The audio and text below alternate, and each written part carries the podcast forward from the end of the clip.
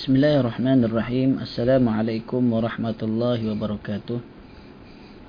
Alhamdulillah wassalatu wassalamu ala Rasulillah wa ala alihi wa sahbihi ajma'in. Insya-Allah pada hari ini kita akan sambung lagi penjelasan matan al-aqidah at-tahawiyah. Oleh kerana telah lama kita uh, berhenti seketika mungkin disebabkan kesibukan Ah, dan mohon maaf dari saya juga.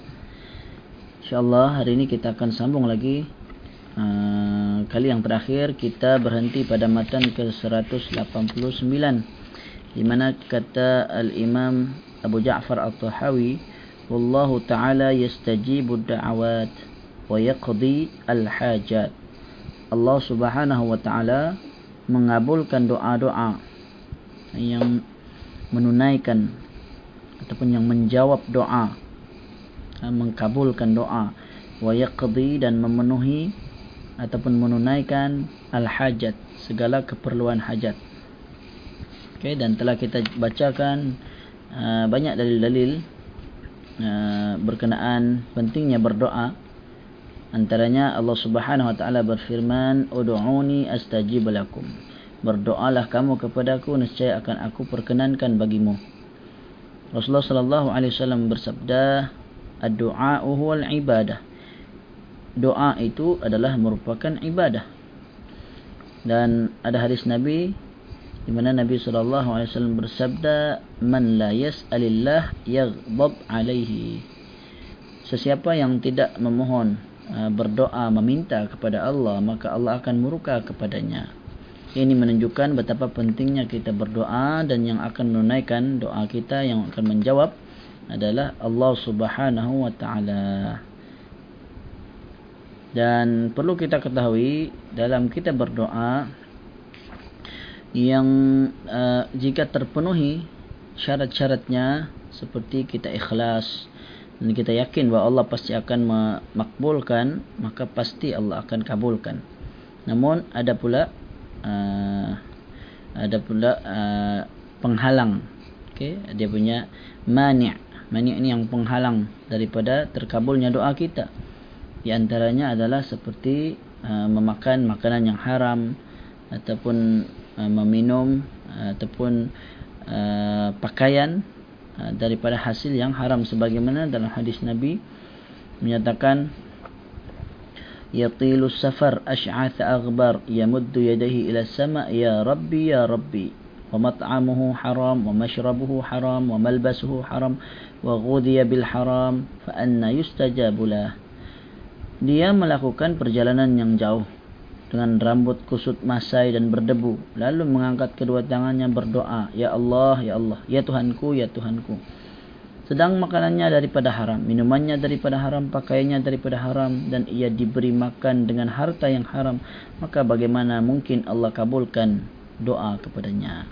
Okay, hadis riwayat Imam Muslim. Ha, juga hadis ini ada dalam uh, hadis 40. Ha, menunjukkan bahawa uh, kata para ulama berjalan jauh musafir itu di antara sebab dikabulkan doa. Mungkin juga orang yang berdebu, ha, ber, uh, apa rambutnya kusut masai. Itu kalau ketika kita meminta hujan turun, disunatkan memakai pakaian yang paling tidak cantik. Okay, tanda kita betul-betul dalam uh, keadaan sangat memerlukan. Sehingga itu Allah akan turunkan hujan. Okay, salat namanya salat istisqa. Kemudian kita akan masuk sekarang pada matan ke-190.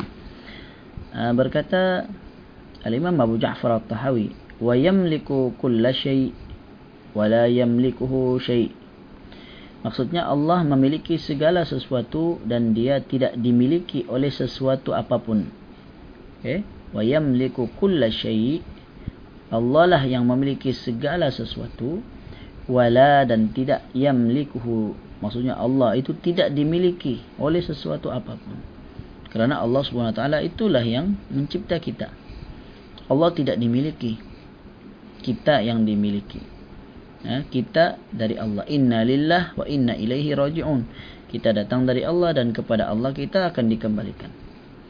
Di antara sifat-sifat Allah berkata Syekh Salih Fauzan dalam kitabnya uh, yang kita gunakan selalu At-Ta'liqat Al-Mukhtasara ala Matn Al-Aqidah Al-Aqidah Al-Tahawiyah uh, iaitu ta'liq-ta'liq secara ringkas ke atas matan uh, Aqidah Tahawiyah ini kata Syekh Salih Fauzan dalam terjemahan kitab ini di antara sifat-sifat Allah Subhanahu wa taala adalah bahawasanya dia memiliki segala sesuatu maka semua yang ada di alam semesta adalah merupakan milik Allah. Firman Allah, Biyadihi al-mulk wa huwa ala kulli syai'in qadir. Surah Al-Mulk ayat 1. Maha suci Allah. Tabarakalladzi ya ataupun kalau diterjemah secara lafaz berkat Allah, maha berkatnya Allah. Alladzi biyadihi yang mana di tangannya itu al-malik, al-mulk yaitu segala kerajaan. Kalau di tangan Allah lah ha, segala kerajaan. Wa huwa ala kulli syai'in qadir. Sedang Allah itu di atas segala sesuatu maha berkuasa. Maksudnya Allah maha berkuasa atas segala sesuatu. Ha? Artinya segala sesuatu adalah berada di bawah kekuasaan Allah dan merupakan milik Allah. Semua berada di tangan Allah. Lahu mulkus samawati wal ard. Baginya lah segala uh, langit dan bumi okay, kerajaan kepunyaan kepunyaan Allah lah. Ha, segala kerajaan langit dan bumi. Surah al-hadid ayat 2 maka tidak ada sesuatu pun yang dapat keluar dari kekuasaannya dan manusia dengan segala yang mereka miliki adalah merupakan milik Allah Subhanahu wa taala. Kita memiliki apa? Tanah.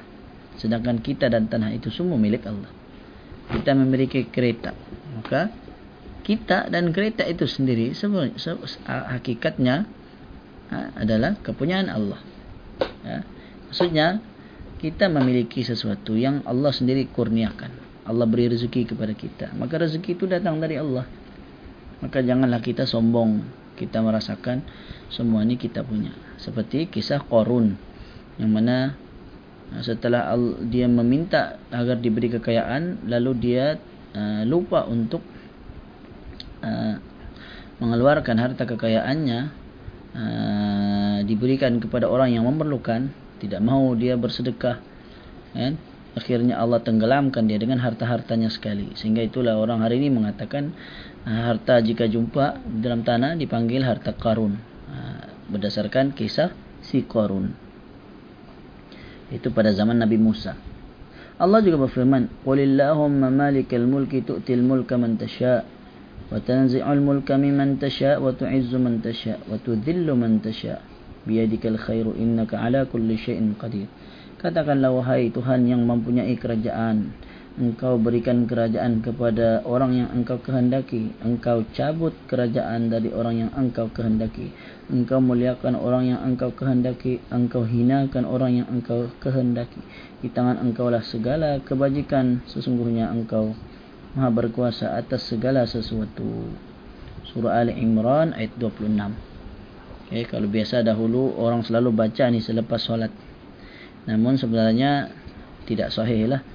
Uh, tidak ada hadis yang menyatakan uh, ayat ni dibaca selepas solat.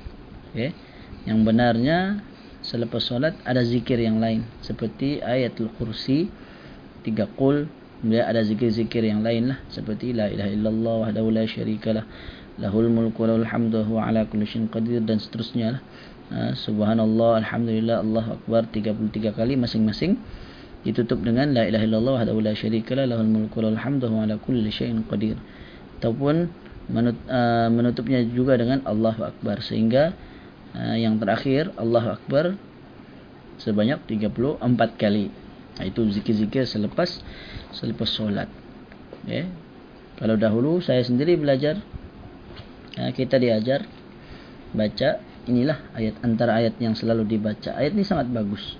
Dan juga ayat ini selalu dibaca apabila ses, uh, melantik pemimpin. Kan? Sehingga supaya pemimpin itu tidak lupa diri. Dia jadi pemimpin itu semua atas kehendak dari Allah. Dan Allah berhak menjatuhkan bila-bila masa. Jadi jika kita berada di atas ha, Jangan kita sombong ha, Kita lupa daratan ha, Ataupun kita lupa diri Kita lupa pada yang mengangkat kita dan tidak selamanya kita akan berada di atas. Itu pun jika Allah berkehendak sekali, sekali mata mungkin kita akan hilang kekuasaan ya. Atas kehendak dari Allah Kata Syekh Salih Fauzan lagi, tidak ada seorang pun yang dapat mewajibkan, mengharuskan dan memberi kesan sesuatu terhadap Allah. Kerana manusia adalah hamba-hamba bagi Allah yang sangat memerlukannya. Ha? Kita ni yang perlu Allah, bukan Allah perlu kita. Eh? Jadi bukan kita kata, oh Allah ni yang mesti buat. Tidak, kita lah yang kena ikut perintah Allah. Eh? Ada orang, dia baca ayat Quran, sampai kepada ayat-ayat sifat dia pula boleh berkata mustahil Allah ni begini. Ha, ini diantara ha, ciri-ciri ha, kesesatan atau kesalahan dalam memahami ha, ayat-ayat Al-Quran ataupun nas-nas sifat. Yang benarnya kita membaca kata para ulama salaf amir ruha kama ja'at bila kaif biarkan, lalukan, jalankan ayat-ayat tersebut sebagaimana dia datang tanpa kita tanya bagaimana. Okay? Cukup kita baca, maka kita kata begitulah yang dimaksudkan. Okay? Sebagian ulama mengatakan bila tafsir tanpa ditafsirkan, maksudnya tanpa memberikan tafsiran selain dari apa yang difahami oleh uh, zahir ayat Al-Quran tersebut atau yang difahami oleh para salafus salih. Allah berfirman, "Wa rabbuka yakhluqu ma yasha' wa yakhtar." Dan Tuhanmu menciptakan apa yang Dia kehendaki serta memilihnya. Surah Al-Qasas 68. Ya, Allah cipta dan Allah lah yang memilih. Ya, apapun pilihan kita, meskipun kita diberi pilihan, maka pilihan kita itu hakikatnya merupakan pilihan dari Allah. Maksudnya kehendak Allah. Ya, kita ni seperti memang apa yang kita lakukan semua telah ditentukan ha, Allah mengetahui. Ha, siapa masuk syurga siapa masuk neraka semua telah diketahui oleh Allah kerana Allah yang menentukan. Ha, dan Allah Subhanahu Wa Taala memberikan sebab. Allah memberikan pilihan. Ha, kita kena pilih. Sehingga itu yang melakukan adalah kita. Bukan bukan Allah. Ha, kita sendiri yang memilih jalan untuk masuk ke neraka jika kita tidak melakukan kebaikan. Ya, hujah telah pun ditegakkan bagi orang yang tidak ha, mahu mengikuti kebenaran. Jadi tidak ada alasan. Ha, Rasul telah diutus. Al-Quran telah pun disampaikan.